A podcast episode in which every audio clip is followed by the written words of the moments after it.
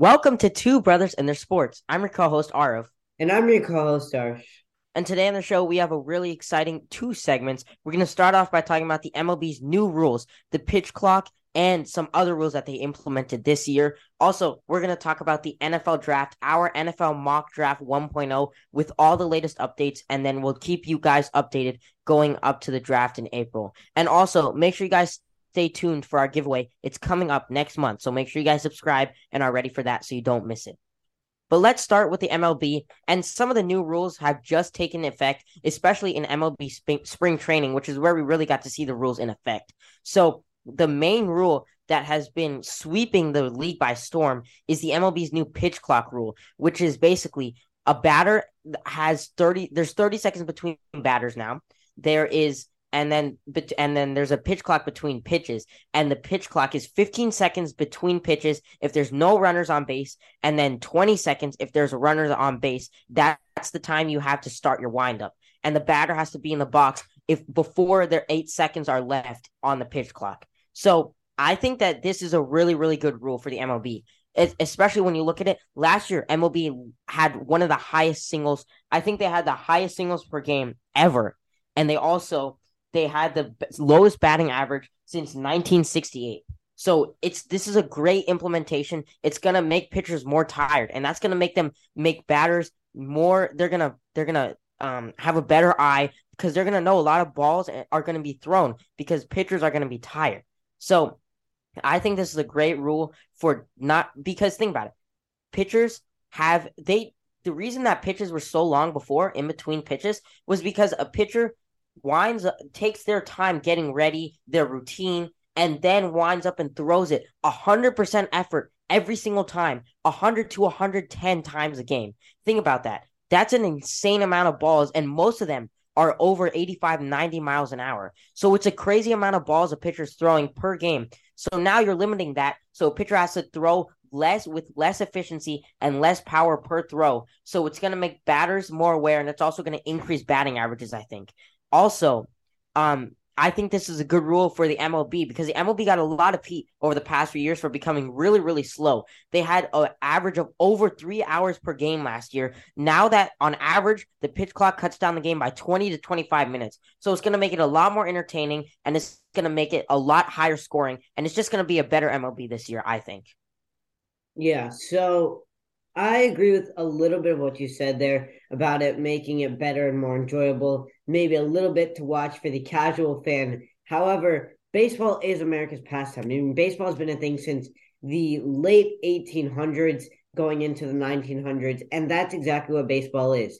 It's so much of a psychological game. Game. It's so much about getting any edge you can, and this has been discouraged, obviously, because it's cheating now. But stealing signs, and and cheating has always been a huge part. Remember the old saying, if you're not cheating, you're not playing baseball right. That's how baseball has been played. Baseball has also been played as a really big psychological game. There's pitchers that throw inside on purpose. There's huge fights and there's and it's all because of the pitcher and batter relationship. They're stalling in pitches. I mean, there's been guys that have thrown five pitches in like 10 minutes and there's timeouts.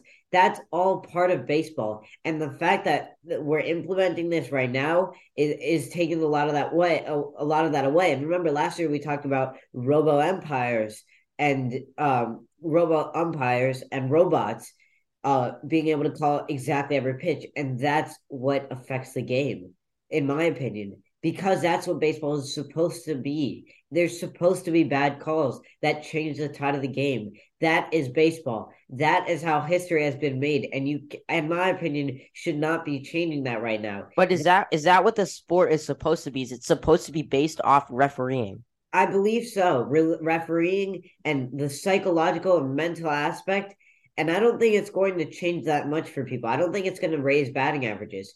Pitchers still have to throw pitches, and and the reason the majority and the main reason that pitchers stall is not just because they're tired. I think that's a very minor reason that they don't want to throw that many pitches. They can definitely handle that, that many pitches, even in a short amount of time like that. The problem is the psychological aspect. You get hitters into the flow. We saw a 20 second strikeout. That's an average of one pitch every almost six, six and a third seconds, 6.5 seconds. That is crazy to me. The fact that this is, and, and I'm not, I'm not calling myself an, an expert, an advanced fan, but to the casual fan, yeah, it might not be as boring, quote unquote, that we've started to say baseball is. However, to me, I feel like this is not what baseball is supposed to be. Baseball is not supposed to be a sport where there are perfect calls everywhere. It's not supposed to be a sport that's called quick. It's supposed to be a sport where you can sit down and you can watch the game, and it might be three hours, it might be four hours. But the point is that this is America's pastime. This has been America's sport, and it's been in America since the late 1800s. And the fact that we are changing this right now, especially when we've seen it's ended a game in a tie, the fact that this is a rule change that takes away a humongous aspect of the game. And I know you agree with that point. The psychological it does, yes. aspect is a huge part of the game. No, I I know almost all of it. I agree with that, but I just I think that listen, a pitcher is throwing at a high velocity every single pitch they're in the game. So I, am not talking about like limiting the amount of pitches they throw. I'm talking about the velocity and speed at right. which they throw each, each pitch. Think about it. Imagine throwing 99, 98. Imagine being a guy that throws that. And you have and you have to you have only 20 seconds or 15 seconds to get in the ball to get ready and start throwing the ball. Think about that. Think about how much faster you're going to get tired. Think about how many less pitches you're going to throw. Think it's about how many more like pitchers you have to like use. That. But there's also innings, there's still breaks, and it's only three outs. And it seems like that, yes, don't get me wrong. But the fact is, that they are not going to be throwing that many pitches without number one being taken out because the fact that you're throwing that many pitches means you're not getting out of innings quickly. Every inning you have a break. And number two, if they are throwing that many pitches, it's because they can handle it. Look, it's going to seem like that. It seems like that when you think about it, right? But you look at the stats in the spring training games, you look at the stats when the games will start, and it won't change a lot. Maybe the batting averages will go up a little because there's always up years and down years. But the point, in my opinion, is it's not nearly a big enough benefit to take away the harm of taking this away. In my opinion, the, the benefits do not outweigh the harm. That there's a huge mental game and psychological game. How are you going to take 15 seconds to to think about whether or not you want to throw a baseball inside at this guy? But and, doesn't but doesn't doesn't having a pitch clock? I would say that that makes the batter's rhythm easier because they know when the pitcher's going to throw the ball. They know that they have a time limit. They can't stall them. So it makes the batter's life easier. So it's going to increase the batting average, let alone the amount of power hitters we have this year, the amount of hits that we have this year. I would just say all around, it increases the batter's awareness of what a pitcher's going to do. And it just makes the batters at an advantage here. I disagree. I don't think it'll make a huge difference. But in my opinion, the fact that you can't take a lot of time stalling the game is also a huge part of baseball. It's a huge part. And and being able to do that and being able to utilize that is a huge part. And especially with the penalties for not following these rules is crazy because that could be messing up a shutout or a no hitter because of that. And that rattles the pitcher. The fact is that it's a lot harder to be able to and I, I, agree with one point here. It's going to be a lot harder to pitch a complete game pitching at that speed. Okay, but, yeah, that's true. But most pitchers aren't going to go to that many innings, and it shouldn't make a difference there, in my opinion. I think baseball be, will definitely be played faster. However, it is not going to be better for the sport, and I think that the players are going to realize that. Maybe not the batter maybe not the batter so much but the pitchers most definitely that the, it takes away a huge aspect of the game the mental and psychological aspect which i believe is just as big as a part just as big as a part as the physical aspect. Yep that makes sense. All right now let's move on to the nfl mock draft and i'll start off. So the order right now at at no trades is chicago bears houston texans arizona cardinals and then Indianapolis Colts and Seattle Seahawks via Denver from and that Russell Wilson trade. Let's go five to one here so that um, we'll start exactly our fifth pick and then go all the way down to first. Okay, and trade so my, some stuff, but still, yeah. So, so my fifth pick. This is tough for me, but I think that there's actually going to be a trade here. I think the Seattle Seahawks trade back. We know they had a really good year. They made it to the playoffs with a with a guy that a year that they were supposed to be tanking. So I think that they trade back their, their only real needs are on defense. This is a very offensive heavy class after you get outside of the top two interior defensive linemen or defensive linemen in general. So I think they move back. I think they trade with the Las Vegas Raiders who are trying to get a quarterback. And I think that they trade that um the Las Vegas Raiders trade up to select CJ Stroud from Ohio State. Look, CJ Stroud. Yeah, and there's a reason. Look, CJ Stroud had one of the best years at at no okay, we know years are getting better for quarterbacks every single year coming out of college. But CJ Stroud had was arguably the best player in college football this year. He was he arguably just was. He had an incredible year, better than Bryce Young, better than Anthony Richardson, better than Will Levis, better than all of them. But his draft stock has not been great. And the NFL combine we know is in full swing and takes a large part. It affects a large part of what how teams draft. And I think that the other two guys are going to perform really well at the draft combine. CJ Stroud will be okay, but the other two draft stock is very, very high. So I'm going to have CJ Stroud at five to the Las Vegas Raiders. Yeah. So at five, I also have a trade. I have Seattle trading away with Carolina, who desperately, desperately need a quarterback. And I think that they trade with Carolina. Carolina comes up and at pick number five is able to select one of the most uh, polarizing prospects in this year's class. His draft stock has risen tremendously. I'm talking about Anthony Richardson, maybe the top quarterback in this year's NFL draft. I think he's going at number five. You can look him up on YouTube or look at his highlights, which will probably be playing from here up until the end of April to the draft because his draft stock has just been rising, rising, rising. The guy went to Florida, and you see some of his highlights. Some people compare him to Josh Allen, other people compare him to Lamar Jackson. That's the type of player that he is. He is a scrambler. He has a strong arm too. He's a field general and improviser. All of those things. He is not just a jack of all trades, but elite in all trades. And he could he could be a very very polarizing prospect, kind of like uh you know, like a Patrick Mahomes, maybe a little bit, maybe more like a Jordan Love. Remember when Jordan Love was coming out of North Dakota State? Like they were not before the draft. We didn't know what was going to happen. His draft stock wasn't nearly as high though. Yeah, but he was a very polarizing prospect. I think it was as high. If you remember back, some people thought that teams would be willing to take a chance on him in the top five. Obviously, he fell a lot more than that. But the fact was that he was that kind of polarizing prospect. And I compare Anthony Richardson a lot to uh, Jordan Love and even Patrick Mahomes a bit. He can run, except Anthony Richardson can run more. Now, I'm not, I'm not saying he has Patrick Mahomes' arm, but the point is for this Carolina offense that traded away their best player in Christian McCaffrey. They they still have DJ Moore. They still have some good talent to build around and a great defense, a great young defense with Brian Burns leading it all. I think this can be a really good team, especially with Anthony Richardson at the helm. And I pre- I predict that that is what's going to happen. All right, so at number four, I have a trade, and now you'll know who's trading to number one. It's the Chicago Bears at number four instead of the Indianapolis Colts. And I think they trade back. I think the Colts move up, and I'll tell you who they select later. But at number four, I think the Bears still get their guy. I think they still get the guy that's projected to be number one until earlier this week when he there was allegations about his car crash where he killed several Georgia people.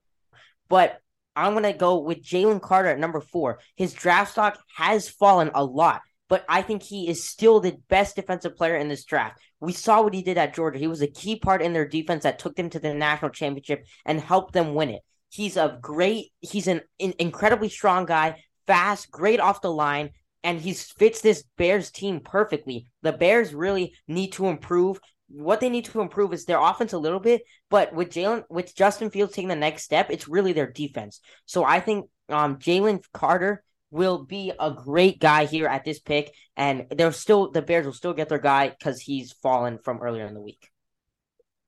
Yeah. So at number four, I'm also having the same trade. We both have had trades and at the fifth and fourth pick, and I have the same trade. It's a pretty widespread trade for this, but Indianapolis Colts with the Chicago Bears. And here, I think the Chicago Bears select Will Anderson Jr., the edge rusher from Alabama, who I think is one of the top pick. players in the NFL draft, defensively or offensively. I don't think that Jalen Carter is the number one defensive player in the draft, but I think both of them are top.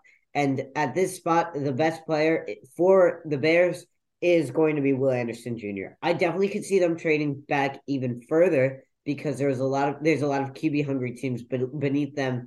However, Seattle is right next to them, and they might not take a QB because they have Geno Smith. So yeah. So the fact of the matter is, this is a really good spot for them, which is why I have them trading with Indianapolis, and Indianapolis need the QB. So we'll talk about that when we get to number one. But right here, I've got Will Anderson Jr. He's he's an amazing player, one of the top in the NFL draft, like I said this year and probably going to be a very good edge rusher in the NFL for years to come. And I've got him going to Chicago Bears to see if he can try to become another Khalil Mack or Robert Quinn type figure for the Chicago Bears defense. All right, and I forgot to mention in that trade, I actually have Michael Pittman leaving the Indianapolis Colts. I have him going oh. to the Bears, so that'll increase the Bears' offense star power a lot.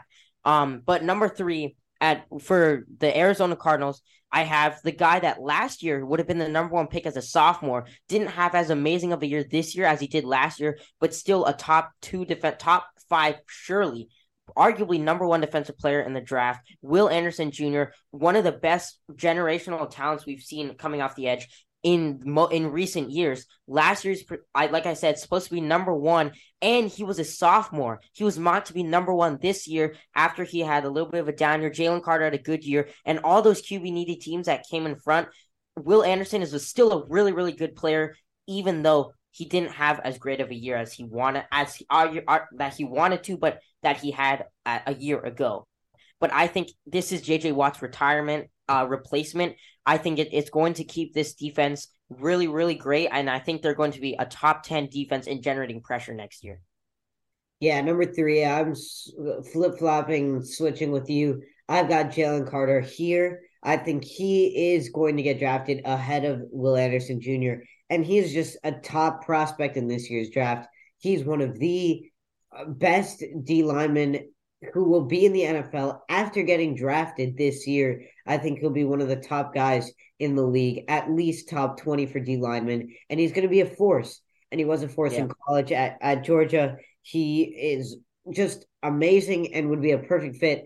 And instead of the JJ Watt replacement, I feel like this is more of a guy to help Chandler Jones at D tackle because this is very much needed for this Arizona team. They have spots to improve all over the board. Kyler Murray played almost, if not all, this season, and they had the third overall pick. So there is a huge problem in Arizona, and I don't think it's going to be fixed anytime soon. But Jalen Carter can go there and at least make a big difference for them, which leaves a bunch of really interesting prospects. There's about three or four guys that we could be predicting right now to go one and two, even with these guys off the board. So let's get to that. Yeah. And I know you're going to be a very, very surprised by this but I think that this guy's draft stock has not, not been moving much. I think it'll slightly increase by the combine, but the guy that's going number one will have a way bigger jump, will show out at the combine, and his draft stock will continue to soar. So right now at number two to the Houston Texans, I have Bryce Young, former former Heisman winner, going to this team. Look, he's a little undersized. We all know it, but he won the Heisman only only um Alabama QB to win the Heisman and he's he's a great scrambler. He can do things with his feet in the pocket. He can throw. He can deliver. He's not as mobile. He's not as great of a scrambler. But I, I, mean, sorry, he is a great scrambler. But he's not as great of a passer as a scrambler. But he can still throw incredibly well. So I have him going at number two, and then you'll see who I have going number one. It's very yeah. I was just thinking. Wait a second. If you have if you have CJ Stroud at five, Bryce Young at two, Bryce Young off the board, that is you'll crazy. see. But at you'll number see. two, I've also got uh, Bryce Young going off the board at number two. I think he's an amazing prospect. He'll be amazing for the Texans.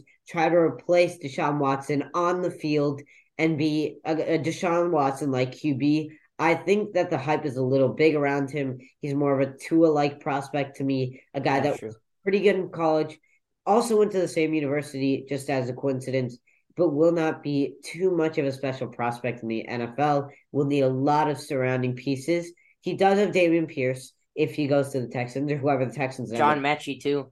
Right. Yeah. Metchie. Hopefully. Played, Met, yeah. Hopefully, knock on wood for him. He hasn't played yet this season. So, and he hopefully will this coming season. So that he's got a couple of pieces. I, he, I think he's got Brevin Jordan as well. Yep. And on the defensive side, they're not they're nothing special, but they're all right. Yeah, they just got Derek Stingley in the draft. Yeah, so they're nothing special, but they're all right. And see, and um, Bryce Young hopefully can help turn that around for them. He can hopefully be a franchise quarterback, but I don't know if I see all that. Uh, to me, he seems like a mediocre to good QB in the NFL. Maybe will reach the B tier at the peak of his career, kind of like a Matt Ryan, Andrew Luck type guy in the in his peak. Nothing like yeah. the play style, as we both know. Okay, he's a really cool prospect, but that's I've got him at number two, and I think he'll be all right for this team. But that's what I think they're gonna do in the number two spot. All right, so number one, what you've been waiting for, what everyone's been waiting for, who I have the Indianapolis Colts taking after they traded away Michael Pittman and traded up to get to, at the number one spot. I said it. This guy's draft stock has already been really high. He still has a month. I think he's going to perform really, really well at the combine. And look, this guy's a Florida Gator. He was yeah. injured. Yep, he was a Florida Gator. He's injured, but his he's still before that he was I can't even describe him. He was a quarterback that was Lamar Jackson's agility and running mixed with like incredible power, mixed with a guy that has an incredible arm in Josh Allen slash Patrick Mahomes. This is literally Lamar Jackson, but str- this is literally Jalen Hurts, but with a better arm. And Jalen Hurts has an amazing arm, but this is Jalen Hurts with a cannon on his on his on you his body. this reminds me of Malik Willis this yes, this does remind me of Malik Willis, except this guy is better than Malik Willis. I think this guy will be an all pro, first team all pro, maybe even an MVP candidate in the next few years after he's drafted. But next he we know years. how yeah, we know how great he is. I think he'll have a better arc than Trevor Lawrence did already. And I think that he might not have the pieces around him, but he surely has Jonathan Taylor. He surely has an incredible offensive line, and they surely will draft a wide receiver or get one in free agency for him. So this guy we know is incredible. I cannot I cannot even overstate how great he is because he will just he's better than what I'm going to tell you he is. I think he's going to play great and I think on a guy that just got hired from the Philadelphia Eagles to be the head coach, a guy that is familiar with Jalen Hurts is now going to look for someone like that, and he has a guy here that's even better. So I have um I have Anthony Richardson going number one, even though he's injured. Yeah, and this is kind of the hard part of predicting, right? So for the Colts or whoever goes at number one, we don't know the executives. We don't know what they think like and who they enjoy. But whoever gets number one is going to have whoever they want, and that's going to throw off the entire rest of the draft. So that's why predicting like this is kind of hard. And we'll get to our mock draft 2.0, perhaps even a 3.0 later down in the road, where we know what the combine has held for these prospects. But at number one, I've got the standout QB left. Well, really, the standout QB. I mean, the entire draft pool is open at this point. This is a number one pick. But in my opinion, I think the Indianapolis Colts will see their quarterback for best fit for their scheme in CJ Stroud. He's the quarterback for Ohio State. He had an amazing season, amazing end of the season, uh, battling, I think, against TCU, I believe, and just battling back and forth, trying to get his team to win. He absolutely carried his team. His team didn't have the, the star power. He played Georgia, but yeah. Georgia? Yeah. He, but he was. Remember, it was that insanely high scoring game. Yeah, they were battling, but he never had the star power that those old Ezekiel Elliott type Ohio State teams had. However, he brought him pretty far. He's an amazing player. He's going to be amazing for the Colts if that's who they end up drafting or whoever gets him, whoever snags him. And I and th- and this leaves Will Levis out of my top five, and Will Levis out of your top five as well.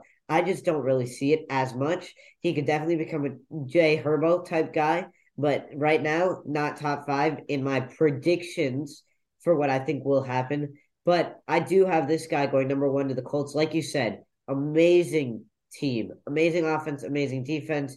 They're getting a new head coach. They're getting everything put in place. And I think that this team could be really, really good with whoever QB, whichever QB they end up drafting, and especially if they end up getting this star in CJ Stroud.